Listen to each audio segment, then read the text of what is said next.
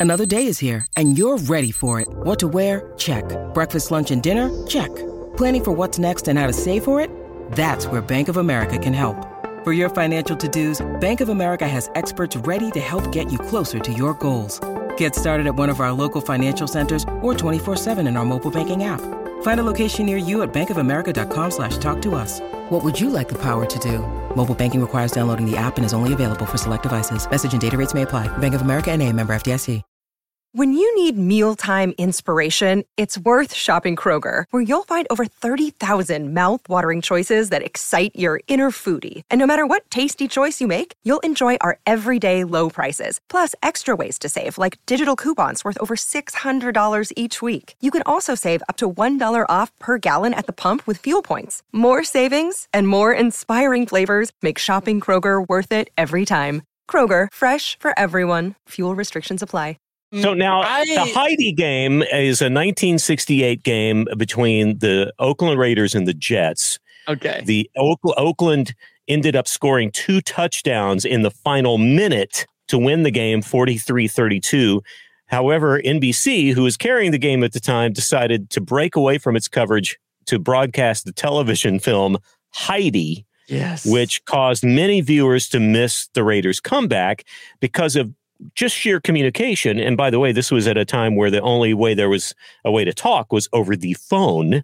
And Oh, as telephone. they had Yes. been spending all this time during the Jets Raiders game promoting big uh, debut of the television Of movie, the beloved classic, A Heidi, premiering 7 p.m. tonight. So NBC switchboards were jammed by people watching the game going, Hey, you're going to show the whole game, right?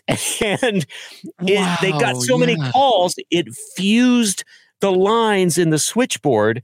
So there was a miscommunication from NBC about whether they were supposed to actually change over to the TV movie or not. And a whole bunch of people missed the end of the game with Oakland winning. And In dramatic viewers, of course, were outraged. And, you know, at some point in this exciting ending to an NFL game, sweeping music, the uh, hills of the gorgeous alpine hills of Germany or whatever, and then the uh, the touching family story of Heidi begins at the uh, at the end of that game. Uh, Well, just to clarify, as- though, it it, as- it yes. sounds like Raiders fans were the ones that were the most upset. So, are we really that like sad about the outcome there? You know, No, like eh, Raiders fans actually got to watch the end of the game. It Oh, was because of the local mostly. Jets fans who had no idea what happened. oh, they were left like, what did my team win or lose? What happened? Okay, gotcha. And no Mhm. SportsCenter. They had to get up or watch their the local newspaper. news that night. Yeah. listen to late night radio, maybe.